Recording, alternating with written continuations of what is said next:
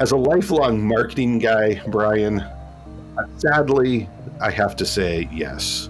That every oops email you get, it in some cases was a planned oops email.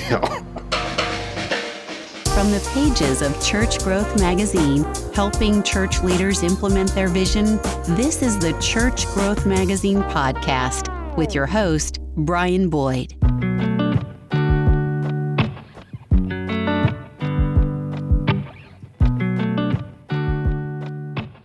This is the Church Growth Magazine podcast. I'm your host, Brian Boyd, and sitting with me today, Chris Rainey. Good morning, Chris. Good morning, Brian. It's morning here. Now, when you're listening to it, it could be any time, but we decided to get up early and grab this because Chris is a busy guy and he works 40 hours a day. At least, minimum 40 hours a day. Minimum.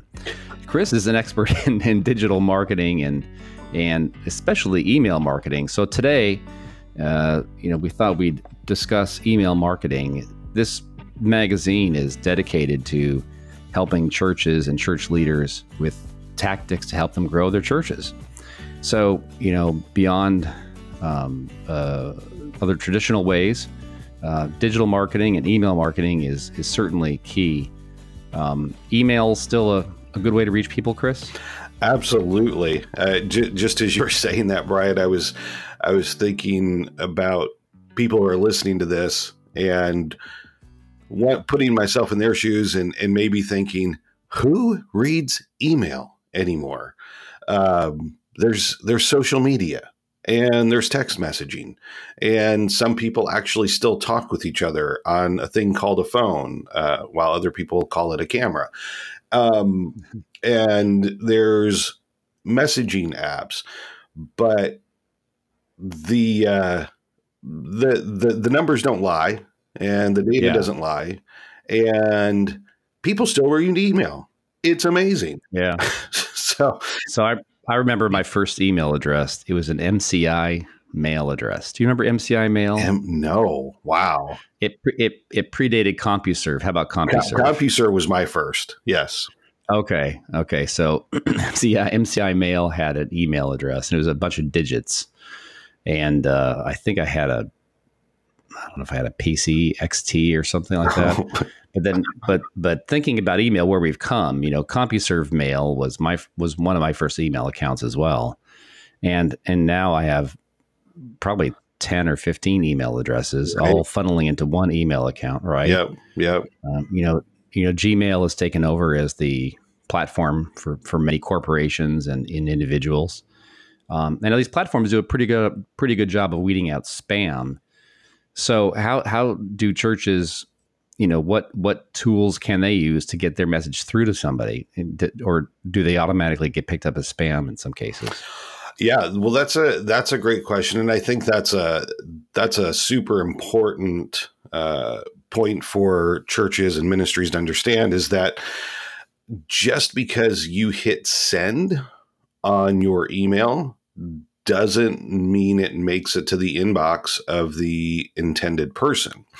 Um, so, one of the things that uh, that you always want to do is partner with an email marketing platform um, that has a good reputation with internet service providers. And I know mm-hmm. we're throwing around a lot of terms, but the the internet service provider is uh, is really the middleman. That's the that's the person um, that uh, you know maybe in some places it's AT and T or it's Verizon or it's Spectrum. It's any one of those big uh, telecom companies that um, sit between you and the internet, between you and email.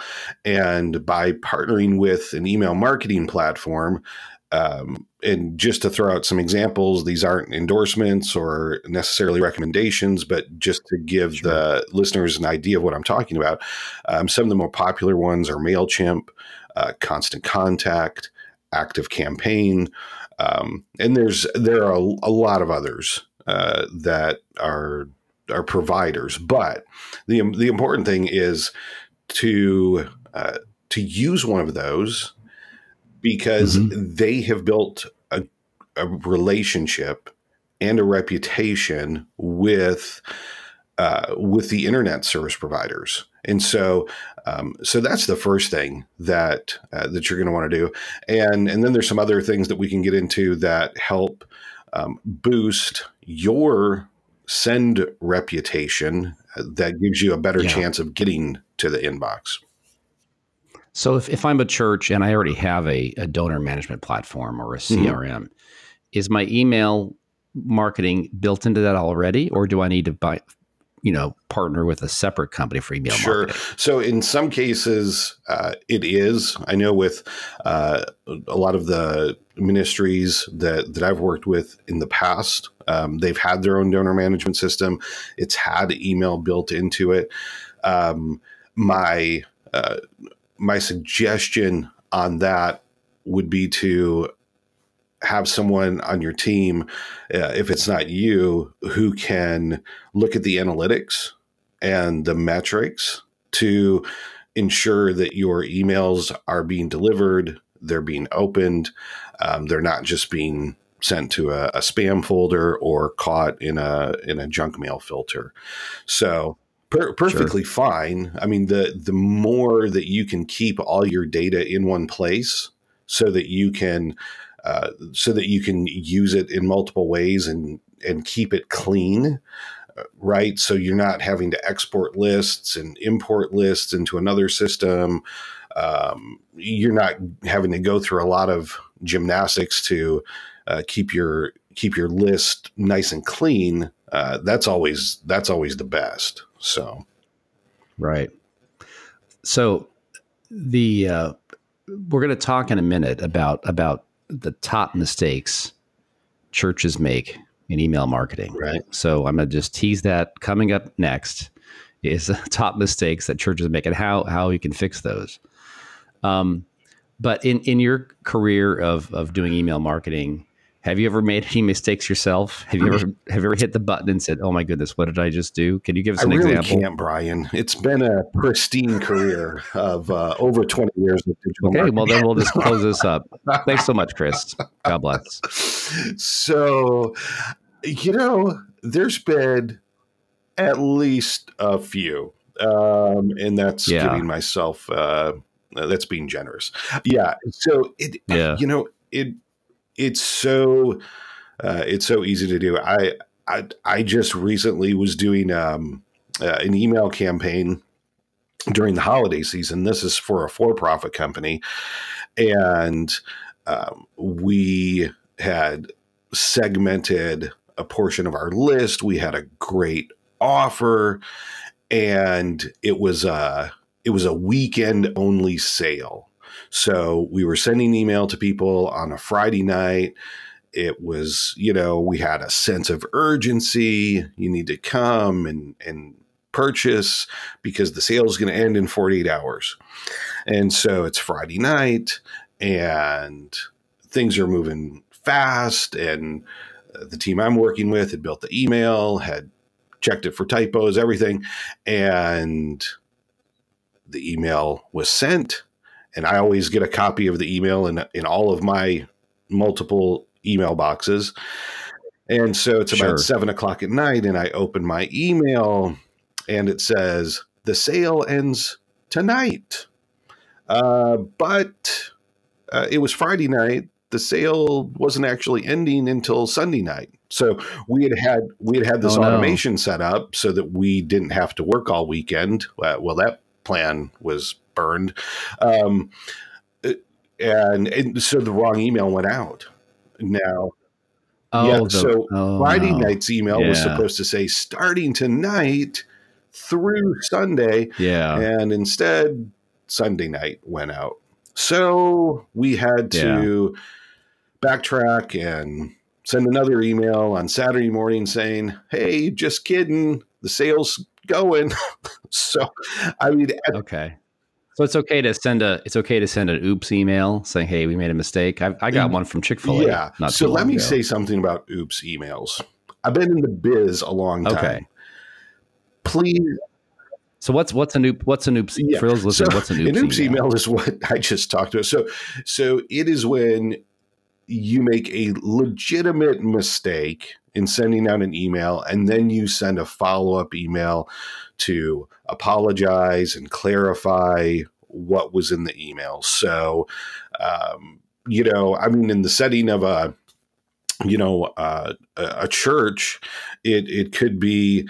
Um, you know the the Easter play email goes out and it has the wrong time. You know, the, the Easter play is supposed to start at 11, but the email said it's starting at 1 because someone didn't press the number 1 twice. Sure. So so then you could you you Right. know, obviously you want to send out another email and apologize and and then make things right. But please don't send out emails unless an oops email unless it's real because that's just that's just not good communication practice it, it doesn't build trust and confidence in the people getting your email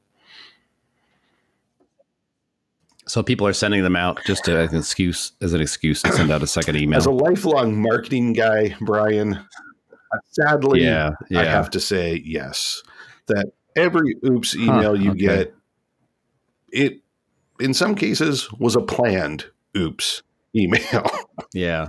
Okay. So that's not a, that's not a tactic for endorsing Exactly. church growth Never. Okay. All right. What's up? Uh, But we're about ready to talk about top mistakes churches make in email marketing. But one of the questions that I've gotten a lot here at the magazine is is what is a good open rate? So first of all, an open rate is when someone actually Correct. reads an email, yes right? And the email partner you work with has has a pixel or has code in the email, so they know it's been opened. Um, how if I send out you know a thousand emails, how many should I expect to get opened? What's a what's a I don't even know what the number should so be. It's it's going to it's going to vary. There's there's different components to the email that will impact that open rate. Um, one is the deliverability which we talked a little bit about. Two is the subject line. So making sure that subject line has some curiosity and you know uh, and piques an interest and desire to open the email uh, the from line uh, so, who is it coming from? If it's coming from Brian at Church Growth Magazine, me as the receiver, I'm going to recognize that because I signed up to receive email. I just didn't get put on a list. Another point for what we can talk about that in a minute. Um, so that from line wants to be recognizable. You don't want to send it from info at First Christian Church or webmaster at First Christian Church. You want it to come from a person uh, that people can can recognize. So, with all that said, when you have a list where people have opted in, meaning they have signed up and said that they want to receive email from you, They want this Exactly. information. right. then um, then a, then that list is going to be um, more engaged, and so a good open rate for an engaged list is going to be um, over twenty percent on uh, on average. Okay. Um, I'm usually I'm usually seeing open rates of 25 to 30 percent, um, and probably and, and probably Okay. 25 percent uh, is is a really good uh, realistic number for uh, for people to measure by. Um, you know, and like I said, there's there's other variables, but but those are the main things, and that's what's going to affect it. The you know, th- those are the rates that you're going to want to want to measure by. Yeah. Well, that's good. I mean, it's it's a it's a it's a impressive number. Still, only two or three out of every ten emails read isn't isn't huge. I suppose Did, did you say is Um, huge or isn't huge? It, it doesn't seem to be it doesn't seem to be a big number because then not only am I opening it, but then there's a call to action inside the email. So of those opens, how many call to actions So occur? on average, you're you know depending on what that call to action is, you're probably going to see somewhere between uh, you know five and seven percent that that that click through. Okay. um, and and perform the call to action again it's you know even with your calls to action it's going to be variable you know are you are you just asking people to click through to read more information or are you asking them to click through and make a donation because those are two very different calls to action and right. commitment levels on the part of uh, the reader right well, let's move into those those mistakes I've been talking about. What are some of the top mistakes a church can make in their email marketing program? Yeah. So I think the the first one which we touched on earlier, which I'll just mention again here, is making sure that you have an email marketing platform um, that you're not just blind copying everyone. Uh, please don't send your whole list. Uh, you know, as uh, as just a general email where you paste a, a thousand email addresses into a, a, two line and and you sent it to everyone. Um, wow, that's that's a recipe for disaster. Yeah, yeah. So so yeah. that would uh, you you you want to make sure that you have an email marketing platform where you have all of your contacts loaded into that, um, where you're able to send to everyone from that. Uh, second, again, you want to send from a recognizable human being. Um, and it could be, you know, it could be Jane at First Christian Church, is, who's the church administrator. In some cases, it could be uh, the pastor at First Christian Church. It's it going to depend on the situation and and what the communication is, um, but whenever possible, sending from a human is always the preferred route. Um, you want to avoid making the kind of mistakes that uh, that I made uh, just uh, even just a couple of months ago, where the wrong information was sent to the list. So, uh, having another set of eyes even even then you know there's the there's the potential for uh, mistakes but um, making sure that you have someone else who proofs the email uh, for typos for grammar for the correct information uh, before it goes out because uh, that has an impression, especially you know when you're talking about church growth. What kind of, and, and this will kind of go into the next point what kind of impression are you making on those who receive your email? Um, does it does it look like it was just thrown together and there was no care given to it and sure. and, and yeah. it was just shot out there or uh, is it is it really well written and it doesn't have any typos and mm-hmm. the grammar is good and it makes a, a great first impression. Um, or maybe it's going to people who've been going to church for 20 years. You want them to feel like they're a part of something that's really solid, right? Not not something right. that's just yep. thrown together. And so um, just those that attention to detail in email that can make a that can make a lot of difference. Um, and then I think, you know, another thing is churches can can be afraid to email to the people on their list, meaning people get so much email. I don't want to email them too much. I don't want to fill in the blank.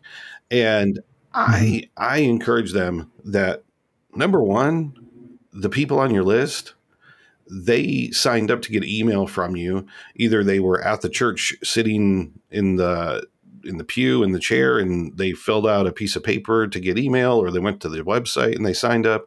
However they got on your list, they said they wanted to be on the list so they could hear from you. So talk right. to them. Don't don't just, you know, send emails when it's Christmas time and Easter and the 4th of July church picnic develop a schedule, whether that's once a week, twice a month, once a month, but whatever you do, put together a schedule and start really communicating because believe it or not, uh, out of sight, out of mind.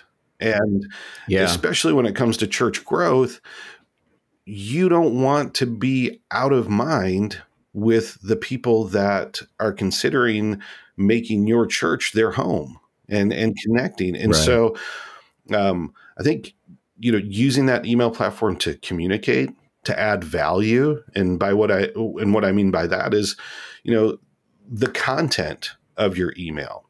So you know does your does your church stream your services? Do does your church have a podcast? Does it have a blog? Does it have articles from uh, the leadership team teaching? Think through all of the different pieces of content, and the messages your church produces, and then look at how you can put those into an email or put snippets into an email so you can direct people back to your church to consume uh, that content. Um, you know, there are some really great examples that I've seen out there of, you know, a, a Sunday morning service that's been captured on audio or video and you know within an hour or two of the service ending that that service is able to be listened to or viewed online and an email goes out to those on their list that if you missed today's service here's a link to go watch it. Um, yeah, and perfect. so, yeah. you know, just thinking through those opportunities to to be in front of people on your email list, to provide them with value, uh, to to give them things that that are going to enrich their life, and um, you know, keeping your message in front of them. I, I think that is uh, that that's definitely a key takeaway in my opinion, and um, you know, don't don't. Th- here's the thing: if people don't want to hear from you, mm-hmm. they'll just unsubscribe. they'll they'll stop opening the emails. It's it's okay. That that's, right. that's going to happen, but you know what what I see, especially within right. churches and ministries, is um, not a lot of people are unsubscribing, especially people who who have something as important as their faith and their spiritual health, um, they're reading those emails. Maybe not everyone, but but they're reading them and they're reading them yes. regularly. And for a church that's giving me uh, spiritual food and encouragement and inspiration, um, they're on my mind. That's good. I think and another reason to partner with a, a good mail program, um, for those listening, is is the unsubscribe process. Right. I I appreciate when I get an email, and if, if I'm tired of it, I can hit one button and unsubscribe easily. Right. Um, just this morning, literally this morning, I got an email from a, a travel agency company who's trying to get me to use them. And they keep emailing me, Chris, and I can't get them to stop. Um, I'm a little geeky, so I have a magic button in my email that yeah. bounces the email back to them as if it was a return to sender. Oh, and so I do that nice. because because they don't have an unsubscribe feature on their email. Well, there's no way for me to get off the list. Wow. So and so I yeah I I just bounce the email, and so hopefully that triggers their email system saying, "Hey, this is an invalid email address."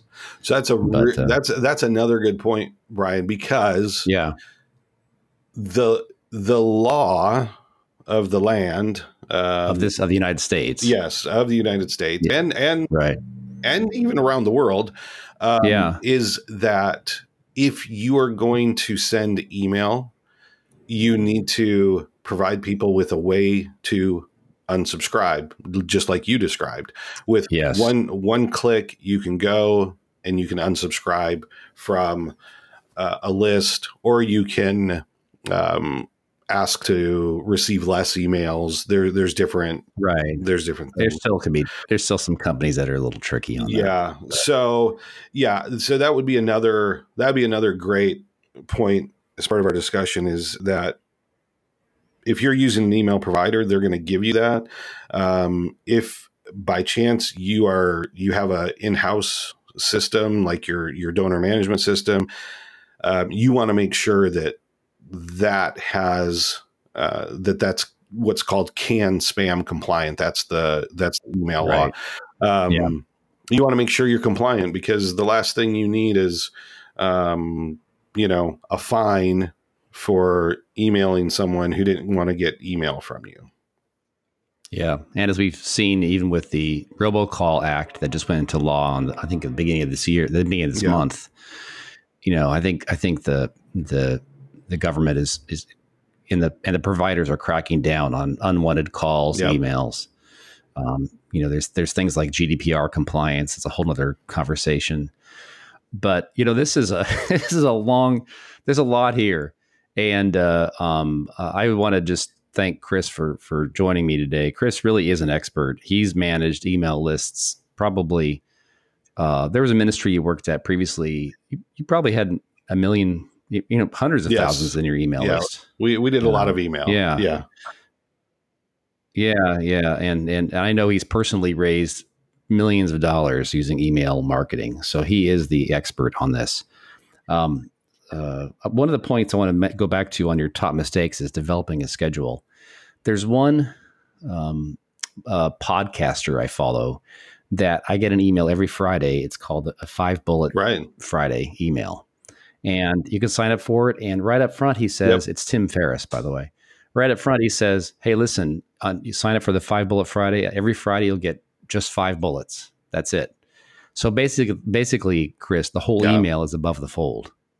The whole thing is on top, and that way you just you you know you're not going to be overwhelmed. You can read it quickly, and um, I appreciate that. So that's a neat tactic. Just you know, you can think about different types of emails. You know, maybe uh, so that that your audience can get different types throughout the week, not just a, a standard email. What were we going to say? Yeah, no, that that's really good, and I love Tim's email as well. I've I've been subscribed for a long time. I, I think in a in a church setting, if you think through, like here's just an idea. If you think through, if you're doing um, a series mm-hmm. on uh, the fruit of the spirit, you could do uh, a weekly recap, or you could at the end of each month or at the end of each series, uh, you could do a recap in your email and then link to your website where you have those uh, where you have those messages recorded and and posted.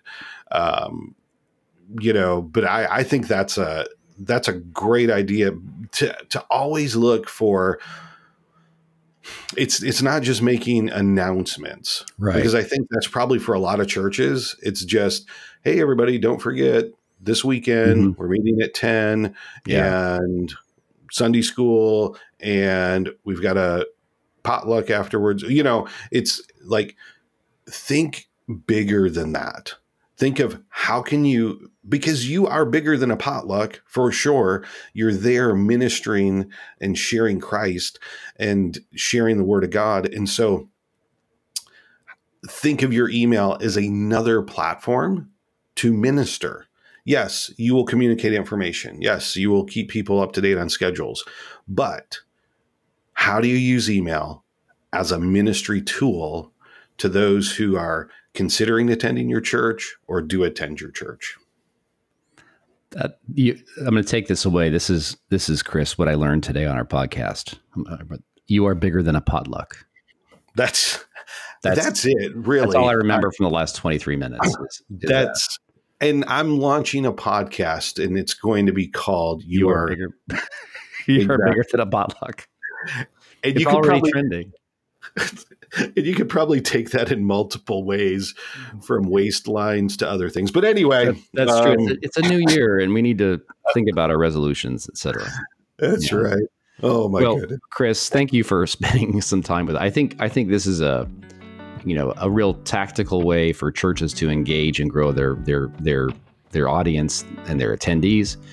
Um, you know, last week we talked with um, a, a, social media expert and and uh, named Neil Smith, and we talked about you know multi-site campuses and social media. So so mm. uh, so those of you listening, you know, you can tie all this together. These all have a common thread of how to communicate and grow your audience. If you have any questions for Chris or anything about this topic, uh, feel free to email us here at Church Growth Magazine. Uh, you can email me directly, brian at churchgrowthmagazine.com. And uh, we'll make sure that uh, we get either an answer for you or Chris can reach out to you. Um, he's, he's, he's a great guy and been uh, great to know Chris for, for many years. and really is an expert in his field. And uh, it's one thing to be an expert in your field, but also know about churches and have that have that combination is really unique. So, so thank you, Chris, for your time today. You are welcome. Thank you, Brian. You got it. And for all of us at Church Growth Magazine, we will see you next time.